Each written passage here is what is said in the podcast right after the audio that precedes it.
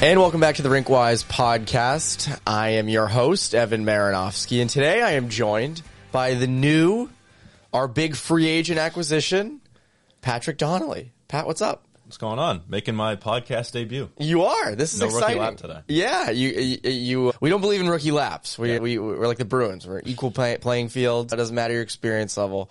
But very excited to have you on. How have your first? What is it? Has it been three weeks now? Honestly, it might be like a month on the dot.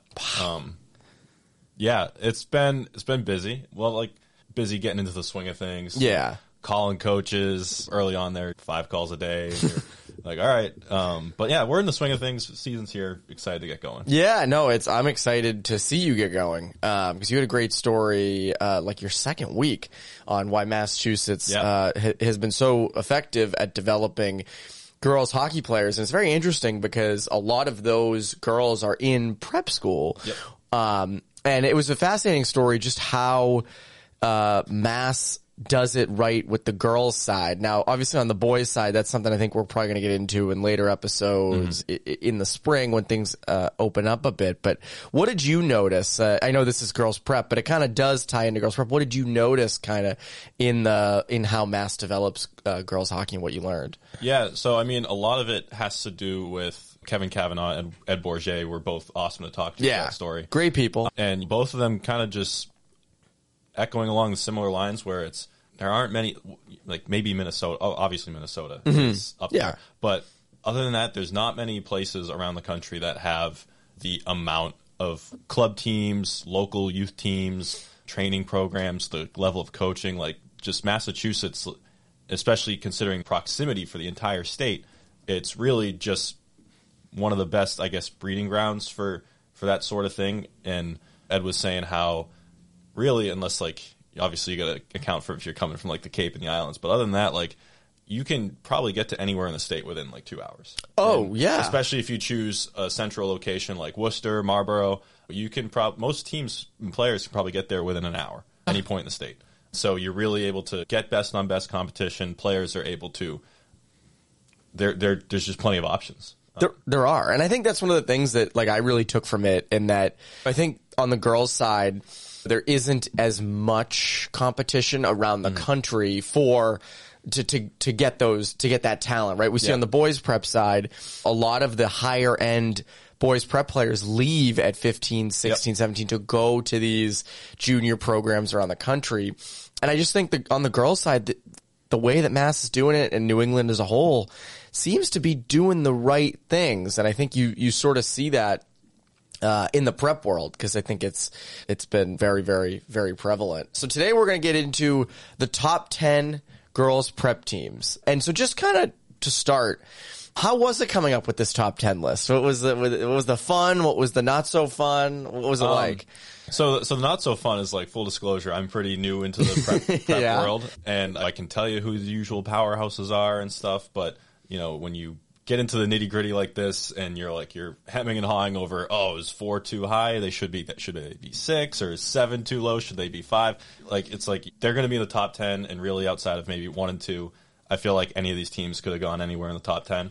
So that was that was the not so fun part. Just like, ugh, who, who's this guy talking It- about our team? No, that's exactly. but that you know what? It's it is what it is, and Yeah. you're a smart person, and I have full confidence. But the big thing is like with any top ten list, and you know this, like it just changes so quickly. Yeah. Like this this will this list, the boys prep list, boys MIA, girls MIA, any list. I mean, we could power rank NHL teams right now, and it would change within a week. Yep. And I think once this season starts uh, on both the boys and girls prep side, there's going to be a lot of change. And I think that's what makes it fun. Is like these teams are constantly trading places. You know, Nobles isn't going to fall out of the top 10, but they, where we have them on the list now, they could slide down three, they could go up two, they go up four. So I think in terms of lists, it's always fun. And, and you know what the best part is when you see people at ranks and they're like, oh, you're not going to rank us in the top 10, huh? We, we're not good enough to, to crack your 10. But it's, I, I always love that because it's, it, it means people care, which is the, Yeah, yeah. which is the most fun thing. But you know, you hit it in that, in that last part to, I think to everyone, it feels like number one is pretty clear in this. Yeah, and I feel like you see that in any poll. You gotta you gotta tip the cap to the, the defending champ. It, I mean, in Williston, it, they're they're gonna be great once again Mm-hmm. either way. But last year, 27 0 and one. Their only blemish was a, a tie, and they they lose Emily Crovo, who's a freshman at Holy Cross now playing, but they still have their pretty much their top line back. Monique Lyons, Nora Curtis, Violet Carroll. They combined, I think. Krista Talbot Seifu said for 132 points last year. Ah, that's not bad. Yeah, that's, that's decent. That's all right. Uh, and and Lyons set a program record with 50 points. So yeah, pretty pretty decent. You have some really all world players coming back, and then on defense you have Caroline Offiero. She's committed to Clarkson. They lost experience, especially in Crovo, but they bring back so many heavy hitters of of the last two teams that won NEPSAC titles that it's hard to not put them on. Yeah, to me, they feel like a favorite. It's so hard to win three in a row. It's hard to win two in Yeah. a row. It's hard to win one, Yep. but it's really hard to win two. And obviously, it's even more hard to win three because the teams under Williston, and we're going to get into it more, are stronger than last year, I think, and are more apt to challenge Williston. And Phillips Andover was great last year at, at, at challenging them, but Williston, I mean, you mentioned brings back those players. I think in a situation like that where that, that culture of winning is there, it's really hard to take them down. And I think they're going to be, I mean, they're the easy favorite to me. And and you know a lot of what we talk about with prep, boys boys side, girls side, it's you know experience matters so much. Mm-hmm. And, and even though you know some of the returners might not be the headliners that some of the other schools have, they have that experience of winning back to back titles, of knowing what it takes.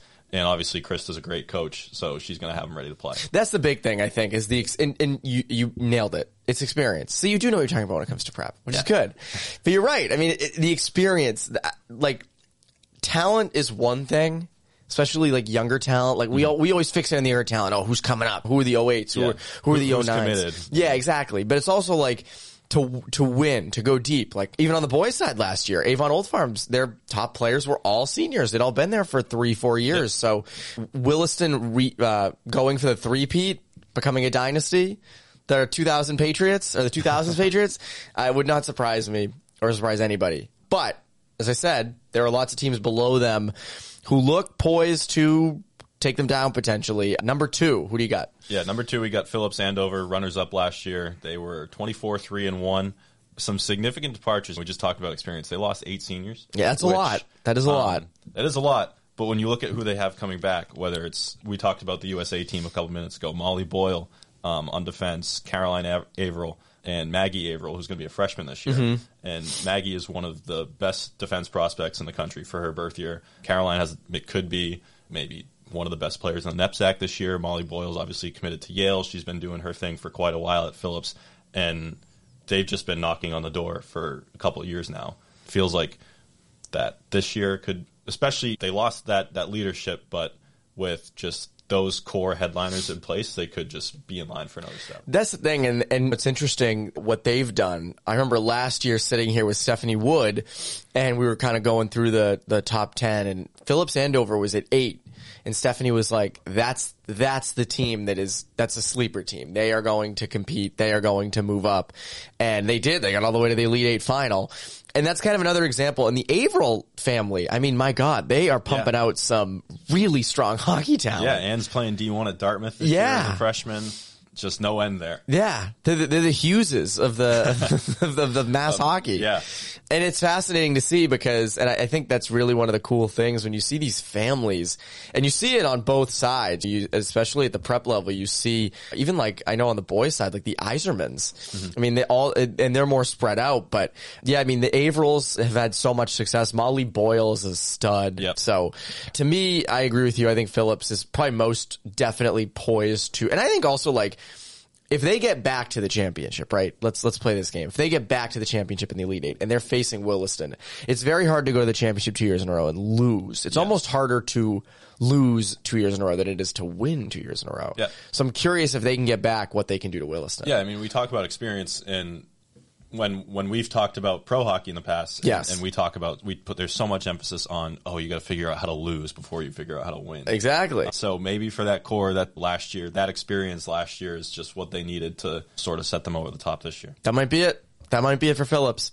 Number three, who do you have? So I have Tabor, 19-4 and 2 last year. Eric Long has top goal scorer Lizzie Greeley coming back, top defender Caitlin Sullivan, Addie Piskowski. So again, sort of like Andover, they were a pretty experienced and older team last year, but they still have pretty much their core players coming back.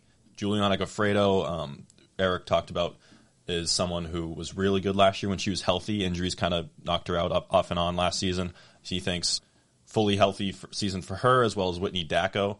And then they have a couple newcomers out of Groton, Elizabeth Jacobson, and out of NMH they have Avery Olson. So adding some experience there, and they'll both have some opportunities to step up in the crease. Getting used to the transfer portal, Yeah. uh, which is which is great. It's interesting. Tabor went down in the first round of the Elite Eight last year to Nobles, and I always find it interesting. I remember on the boys' side talking to Cushing last year, and Cushing had a really humiliating loss. This they lost two to one to Nobles. It's not really humiliating, but uh, I remember Cushing lost to Avon. Uh, five, or it wasn't Avon. It was I think it was Avon. One of those teams uh, two years ago lost like five nothing in the first round and it was really humiliating loss, really, really bad. And they were just so hungry to get back and to, to avenge that. And I'm curious if like Tabor lost, Nobles was a five seed last year. They were a four. It's not really an upset per Yeah, se, yeah. just because it's, it's, it's a four and a five seed. It's hard to exactly March madness with the four and five seeds, but I do think that they, they seem to be, and you mentioned the returning players coming back, the newcomers coming in. That's a team that I think is poised to potentially go deep and I think is a strong candidate for number three. I think the team that is best or most likely to get into the top three that isn't there now is the team you have at number four. Yeah, Nobles 23-6-0 last year. You don't want to say last year was disappointment, but you know, just for all the By their all- standard. yeah, all the success that Tom Resor's had there, and they lost in the semifinals, albeit I believe it was to Williston. So you lose to the team that wins. It was one nothing. It was close. Tip your cap. Um, but you know, they still they lost Brooke Manning last year. She's at Harvard now, but they have again some key pl- key players coming back. Molly McCartan, Callie Brown. They'll be kind of in the mix up front. And then on defense is the big one, Olivia Maffeo, mm. or Maffeo, who's going to Boston College, and she played forward the last two seasons, led the team in scoring with 35 points. But you know, she plays defense for club team. She is committed to BC for defense, and so she's going to be sliding back there. And so Tom's kind of hoping that it'll not only help the transition game, but also just spark the offense from the back end a little bit. And it shouldn't be an issue for her because she's been able to produce from the back end for club all year. Um, and then the net they still have Zubkovska, right? Yes, yes. Um, she's uh, committed to Brown. Mm-hmm. Um, so obviously, when you have a D one commit in goal, that obviously you know settles, helps. settles things down for you. And That you makes things easier. and even with with Ma- Maffeo on defense, you have Jamie Griswold, who's also committed to BC. Yep. So Nobles is again um, kind of like Tabor, Phillips, and and Williston. They have those headliners in place. It's just a matter of if they can take that next step to replace a player like Brooke Manning. And I think with Maffeo, like it's interesting because she was up at forward the last two years now on the on the back end, and I think that could be a potential X factor for them in terms of Yeah. create offensive creation. But also, again, instead of her maybe scoring all she's gonna be setting up a lot of Yep. teammates, Yep. and I think players up front, those girls are going to have higher point totals because you have a really good passer getting the Yeah. puck to you and everything. Yeah, someone who can not only lead the rush but quarterback the quarterback the blue line, take care of the power play shouldn't be an issue for her. And, and she's been like like I said, just producing no matter where she's been. It shouldn't be an issue for her. No, it shouldn't. And the other thing you you can't discount is Tom Resor is a coaching legend. Okay, Yes. that's a guy who has Yes. has gained the respect of everybody. Had enormous success. I mean, Nobles is a powerhouse in large part due to him, and you can't underestimate how much those girls want to play for him. Yep. and especially in his final year, you did a story on this for the magazine. They they really want to win this. Send them out with one more. Oh yeah. So what did, and what did you take away? So the magazine isn't out yet. It is almost out. So by the time people are listening, this we're recording uh, November twentieth on a Monday. So we are not. It's pre Thanksgiving, by the way. We Yeah. should we should get into some Thanksgiving food talk. That's what we should do. But this is more important uh, for Nobles. I mean, what did you you you did a story on uh, Resor's final season? What did you take away from that, or sort of your your highlights from it? Yeah, so I talked to not only Tom but Brooke Manning and Emmy O'Leary, and just um, and O'Leary's at Princeton right now. She was captain two years ago. What just the overarching takeaway from them specifically was that yeah, he has all this success on the ice and he's created a powerhouse, but the real difference maker playing for him has been just how much he cares for his players off the mm-hmm. ice.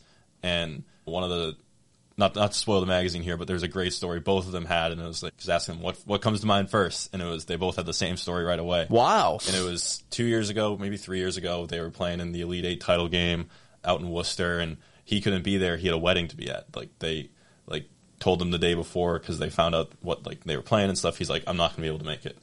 And so they're in the title game. There it was back and forth game. I think they're up five four in closing seconds, and doors to the rink fly open, and it's it's Tom Resor who assuredly broke traffic laws to get off because I don't know where the wedding was, but he had to take a flight and landed at must have been Logan. Made his way to Worcester to be there for like the final horn of the game. Oh my god! And like the whole bench and place is going nuts. So that was just kind of shows who he is as a person. And Brooke Manning also said that he had taken sabbaticals last two springs, but still came back for graduation. Mm-hmm. So it's really just you know the the on ice success is what it is, but really what he's done off the ice at Nobles. I've had this conversation with Stephanie Wood a bunch. I feel like you can drop X's and O's as best you can, yeah. But to get players to play for you and care about you, Yep. and you have to care about them. And I think that's I think he embodies that a lot throughout his time at Nobles. But yeah, it's a good story. I don't want to act like I haven't read it. I freaking I did read it. Um, Number five. So we're rounding out the top five. Now it feels like we're getting into very much people could go anywhere five through ten. Who do you have five? Yeah, so five, I have St. Paul's. This was again one of those. Oh, they could be four, the six, seven is so Be anywhere. Yeah, um, and so they have, um, you know, they made it to the large school championship last year, won it, and it was, I think it was nineteen eight and two overall last year, and really the second half was when they just came on. It was they went on a 15-3 and two run, and so now they obviously the, the natural next step is to get back into that elite eight mix. So Kelly Mackey has Ali Martinello coming back in net. She was huge for them down the stretch. Took home tournament MVP, shutouts in the semis and the championship, and then Cami Bell back up front to lead the skaters. She's won back-to-back Loomis medals at St. Paul's, which is their top female athlete. Um, wow. yeah.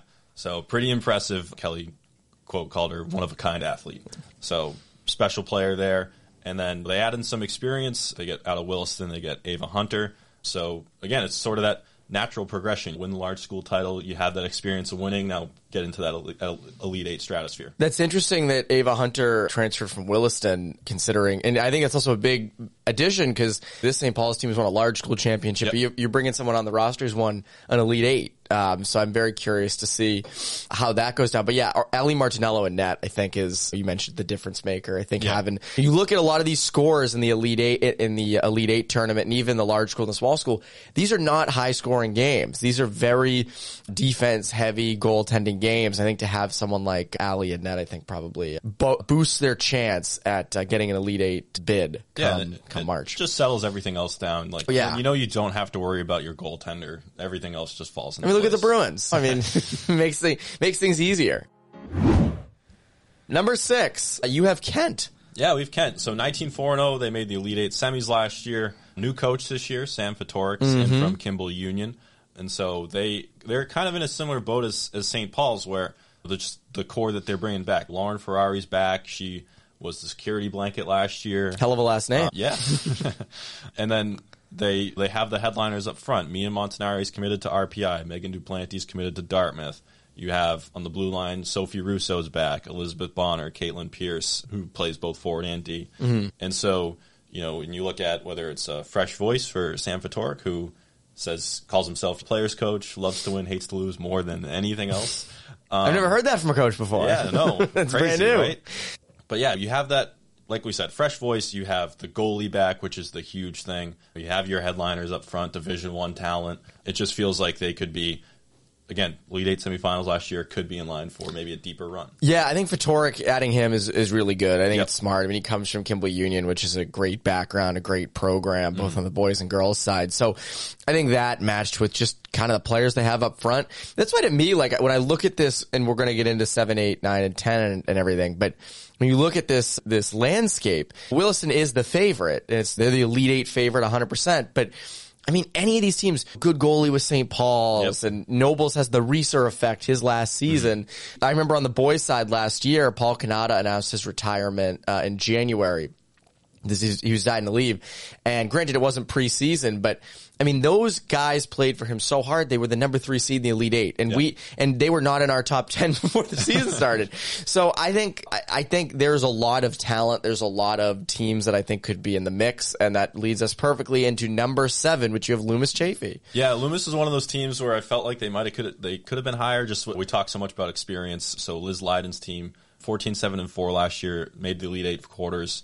They have five seniors, five juniors, and they had, think she said it was seven freshmen last year who all played pretty significant roles. And obviously, mm-hmm. they have that first year experience under, them, under their belts. They are expected to take a step this year as sophomores. And they have four of their top six coming back for forwards. Top two scorers, Chloe Obzer and Grace Morin, are back. On defense, they have Megan Hosman and Carly Dan. And then whether it's the captain, Emma Hanna, or you have both goalies coming back, Layla Fournier and Adeline Roper. Both of them played last year. Mm-hmm. So it's again another one of those key pieces. And every you, have, you, don't have to worry about your goalies. You have your defense headliners. You have your top two scorers. It's just settles everything in around the roster. Did you get a sense from from Loomis on who will be the starter for them in that? Or are they going to platoon? Like, did, did they kind of give it? Or did they just say, "Oh, it's both"? It's they're yeah, going to see she, who takes she kind of will be both probably to start. But played last year, so. But yeah, it just with that experience, especially five seniors and five juniors and especially you have Hausman and Katie Collins, who both played at the U18 Select Camp mm-hmm. over the summer. Just that again, national development program talent really should settle things in nicely. The other thing with them is like you mentioned the seven freshmen. Obviously, they're all expected to take step forward, steps forward. But even if like three or four do, to have three or four sophomores who are legitimate producers and legitimate, they they always kind of give something to the team that goes a long way. And that also helps with that future core yep. of Loomis when you're ranking them next year or the year after. I think they're going to start to move up these rankings even more than number seven. And some, some of those sophomores too that, I, that I mentioned, like some of them were also at the US 15 camp or yeah. the 16, 17 camp. You have Lindsay Stebnowski, Annie Schwartz, and, and Bella Zalezi. And, Liz Leiden's really, really excited to see the step that Annie Schwartz can take this season. And it's cool for her to develop that talent yes. and to kind of get them uh, in her hands and uh, get them in the next steps of their career. Number eight, a team that is no stranger to our top 10 and no stranger to being a force at the girls and boys prep hockey side, Dexter Southfield. Yeah, Dexter, another one of those teams that made the Elite Eight last year, 17, 5, and 3 on the year. They fell to Kent and OT. And so they they lose Amelia Lynch and Ainsley Moulton. They're both playing D1 this season. Yeah, Ainsley Moulton um, was great last yeah, year. I remember. Yeah, I mean we talked about just the last few teams having the goalie figured out, and you yeah. use your you use your Division One caliber goaltender. But you know Maggie has still got the the talent coming back. Some of their top scorers like Brenna Hines is back, impact defender. You have Elena Dunn back in the fold. Maddie Murphy, who just committed to Boston College, is in that sort of USA stratosphere too. It's again one of those you have those key pieces in place. And I think it's Dexter has that culture of we're going to be good. Yeah. We're always going to find a way to be good. Yep. And I think that's, I think that's why to me, I think you have them in the perfect spot. Lose the goalie, but you still have pieces there. You're still Dexter. I, to me, you have it in the right spot at, at eight, or at least in the bottom three. Groton is an interesting one. You have them at nine because they have yeah. a prospect that I think could be one of the, and it was already a breakout star last year, but I think really could take a next step this year. Yeah. You always have those teams that you you fall in love with as a bit of a sleeper. You yeah. Don't, you don't want to put them too high, but you don't want to put them too low. But yeah, I think this might be it for you. Yeah. Th- this is probably it. Groton was 18 4 and 4 last year. They went to the small school title game, mm-hmm. but just the, the pieces they have coming back, specifically Tina Scalise. Yeah. Tim Leroy, Tim Leroy calls her a program changer. She, as a freshman last year, 43 points, 23 goals. That's crazy. Pretty good. Maddie Cronin's back. She had 34 points last year. Defense, they have Kira Lai, who's committed to Harvard. Veronica Hadamovsky in net was one of the, the best in New England last year with a 954, and she's still looking for that D1 offer somewhere. So she's motivated to have another good season. But really, Tina Scalise as a sophomore is who, who we're going to be focusing on. And I think a lot of colleges are going to be focusing on Tina Scalise yeah. this year yep. too, because she's a sophomore now. And once that, I think it's the same on the girls' side. Once that January first deadline hits, they can start to reach out. I think yeah, I'm correct on that. So. Yeah, I, I, know that she's her games are already being watched by colleges. I, Tim said. Yeah, um, but yeah, just just with the potential there as a team that kind of scratched the surface last year in small school title game, but you have all these returning pieces coming back, especially Cronin, Lai, and then the goalie again, we talked about how important the goalies are, and it's just Scalise, just what sort of season she, what what sort of leap she can take. And I'm year. sorry, but a 954 save percentage, she should absolutely be getting college looks, which I, Yeah. I'm guessing she is. I'm guessing Yes, she is. And I just think you're, so you want, Groton's your sleeper, right? Yeah, That, that's Gro- it? Groton's that like the preseason darling. That, I like that. not the, not to keep using NHL examples, but after they had that run in the bubble, everyone was like, "Oh my god, the Canucks are here." Um, Hopefully they're a little bit better than the Canucks. yes, yes, yes. Hopefully, They gotta bring in Rick to be- yeah, yeah. Very excited to see what sort of step Groton can take this year. Yeah, that's an interesting one because you you nailed it. They have they have the exciting talent up front. They've got solid defense, but again, the goaltending I think is going to be key for them. So yeah, Groton, I would not be surprised if we're because we're going to be doing these podcasts a lot throughout the season. So this one little thing we're tweaking this year is you and I are going to come in here. I think it might be every week and discuss kind of boys prep, girls prep. We'll do some MIAA as well, just kind of what the big storylines of the week are.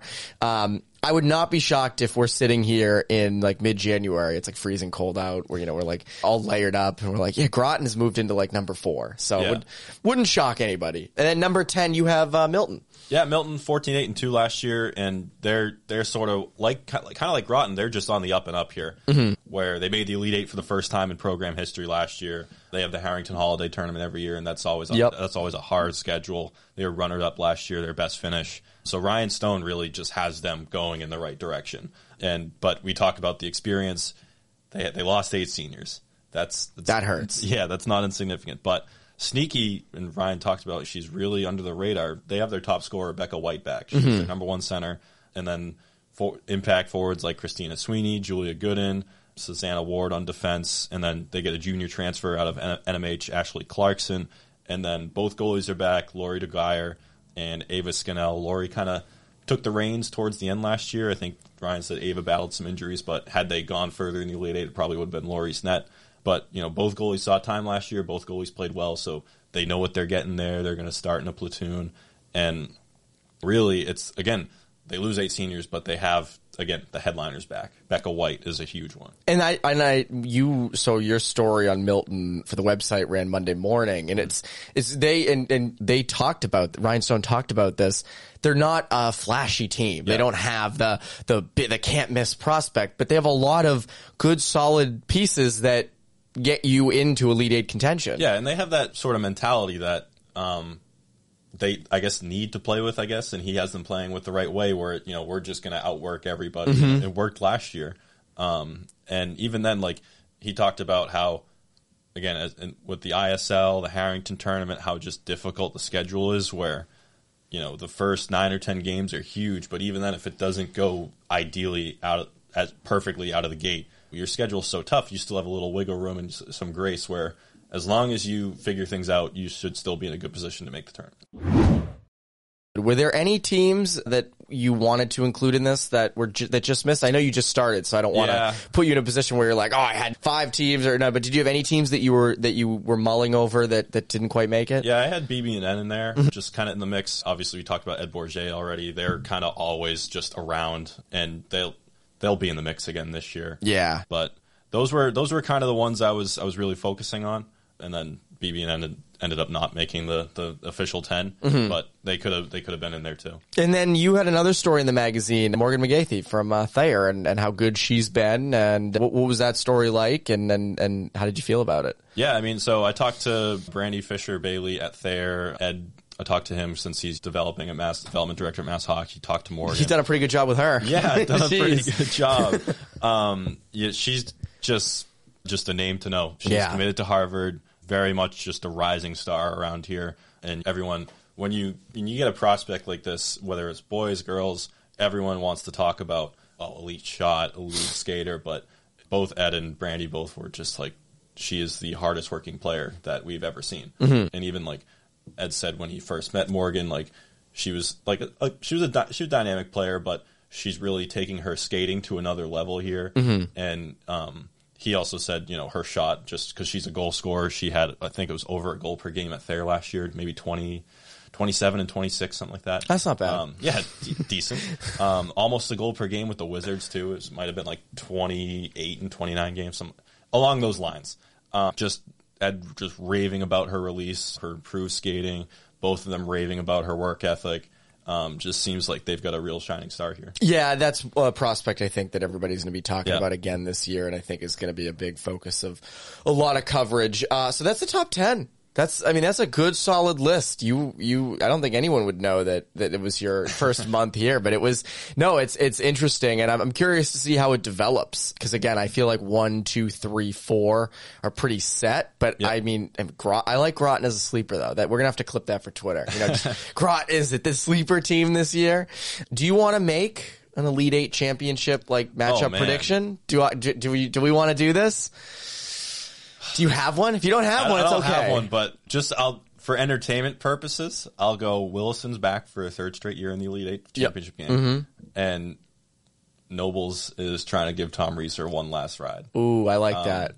I don't I don't know who I want to pick out of the out of that. I think just for the storybook, we'll go Nobles. Yeah, no, I Um, like that. Don't yeah. pick the number one but team. yeah, for the storybook, we'll go Nobles. But again, any any of these teams I could see just making a run, especially like we said, that top four. I, I agree. I will go one and two. I think Williston and Phillips. It's a rematch. I think it's Okay. like, like it's like the Super Bowl this year. I Yeah, think it's yeah. going to be like Eagles Chiefs again. I think this is going to be Williston Phillips and over again. And if I that. and if I had to pick, if I had to pick, Williston's just so good. I I got to go three peat there, Yeah. and I think that's going to be. Uh, I think that's what's going to happen. But again, would not be shocked to see Groton jump in that mix or what you said, Nobles. I mean, for we're in the business of we want the best story. Yeah. Nobles would be the best story be with best Resor story. in the final season. At least to to that story basically write itself. Not saying that everyone else would be a bad story. Everybody else would be a great story. I don't want to hear from parents Well, I at mean, rinks like, hey, oh, you think we wouldn't be a good story winning the thing? No, I think you would. But I'm just saying Nobles is just uh, elite with Resor leaving. Yeah, I mean, think about Groton. Their their name is the it's the Zebras. Who Yeah. want to see the Zebras win? Right. I would love. They need a zebra mascot on the ice. You know, we got to really go all out for an Elite Eight championship.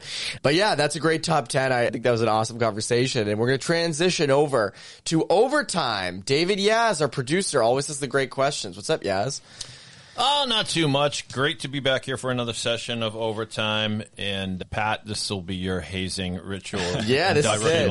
Welcome. for uh, the Rinkwise podcast. so far, you've been doing uh, all right. He's all he's all right. Evan. He's okay. We'll keep him around. But uh, in this edition of Overtime, we will have three questions for each of our panelists. And today we're going to play a little rules trivia, hockey rules trivia. Oh God. and boy. so I won't be so cruel to Pat as to make him go first. Evan, you get the first question. all right, hit me with it. Here it is. A, a player leaving the penalty box notices that the puck is coming his way as he's exiting the penalty box. So he puts a stick on it. At the time, he's got one foot in the box and one foot out. Is this a legal play or not? I think he has to have both feet out of the out of the box, right? That's illegal. oh, That's there we go. Absolutely right. Yes. Well done, Evan. I'm not great with rules. No, like, I, I remember that so much just from the youth hockey days. Kids coming out of the box. Oh, pucks! I'm just gonna stop it with my skate. yeah, Just go in the exactly. right back in the box. Yeah. This one for you, Pat.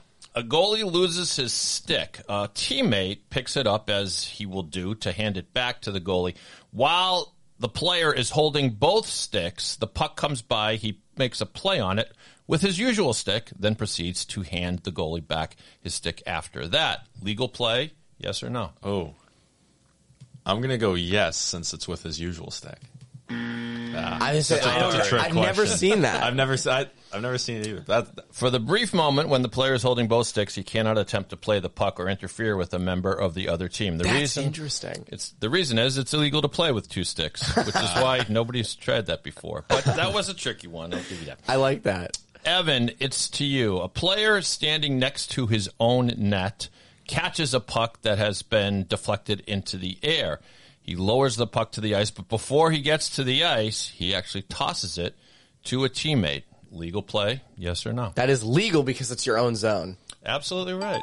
Very good, Evan. Yes. This kid knows a thing or two about hockey. Well, that's the thing. When I was on defense and the puck again, I could just throw it to a teammate. Whereas if you're in the offensive zone Yep. or the neutral zone, God forbid, you touch the puck, and it's or you know the best is when two people when when like your the teams in the offensive zone they drop the puck or they catch it and they throw it down, and then the other team just stands there waiting for the other team to touch it, so it's a whistle. I always hated that, but yeah. So Well, very good. Evan has a commanding lead, but Pat, secretly, I'm still rooting for you. It's not over yet. Okay. A team pulls the goalie, and the opposing team shoots on net, so we're looking at what's going to be an empty net goal.